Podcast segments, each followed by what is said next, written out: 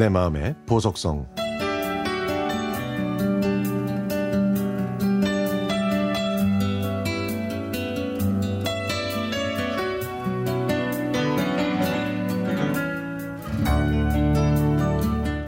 유아교육과를 졸업한 저는 유치원에 취직했습니다.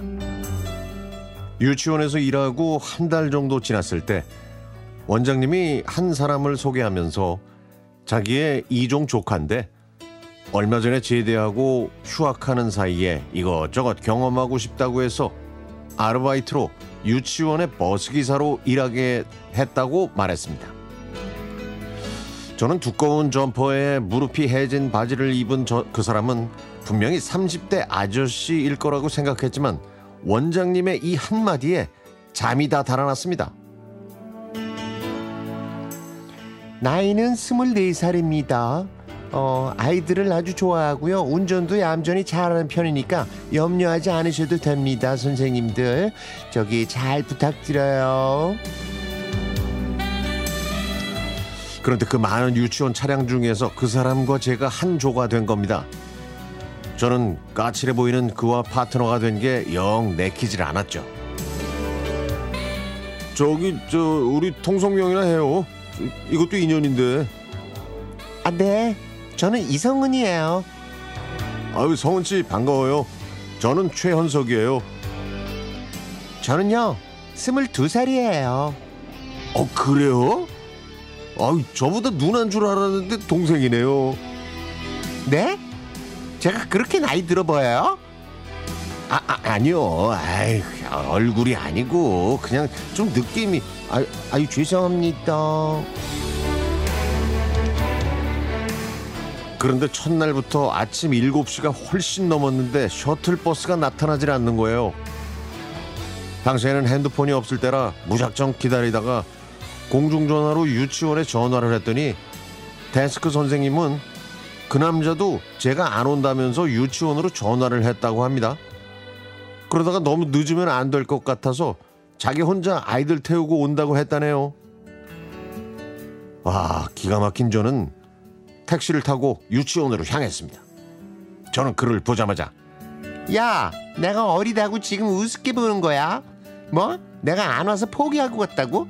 어디서 거짓말을 하고 그래? 내가 안 오긴 왜 안 와? 추운 데서 30분이나 기다렸는데, 어? 너 늦잠 자놓고 누구한테 누명을 씌우려고 수작이야?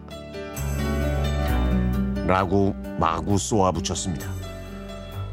하지만 그는 유림빌라 앞에서 30분이나 기다렸다면서 H마트 아저씨가 증인이라고 하더라고요. H마트? 가만 있어. 그 거긴 마트가 없는데. 알고 보니 그는 거제동 유림빌라. 저는 연산동 유림빌라에서 기다리고 있었던 겁니다. 도로 하나를 사이에 두고 이름이 같은 빌라가 두 개가 있었던 거죠.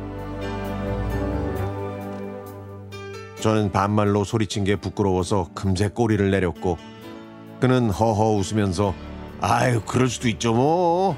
예 내일은요 연산동 유림빌라 앞에서 봅시다. 어긋나지 말고요. 라고 하더군요. 그리고 다음날 그와 처음으로 아이들을 태우는데 아이들한테 정말 잘하더군요. 매일 아침 이 사람과 이런저런 이야기를 해보니까 마음도 참 따뜻한 사람이고요. 제가 아침을 못 먹고 출근하면 자기의 비상 간식인 구운 고구마와 찐만두를 줬고 원두 커피를 직접 내렸다면서 주기도 했죠. 시간이 지나면서 저희는 주말에도 만나 그가 공부하는 곳에서 시간을 함께 보내기도 했습니다. 나 취직하면 결혼하자, 우리. 애들은 한 네 명 정도만 낳고 자기가 유아 전공인데 뭐 다른 거 볼 거 없잖아? 이론하고 실기하고 같아.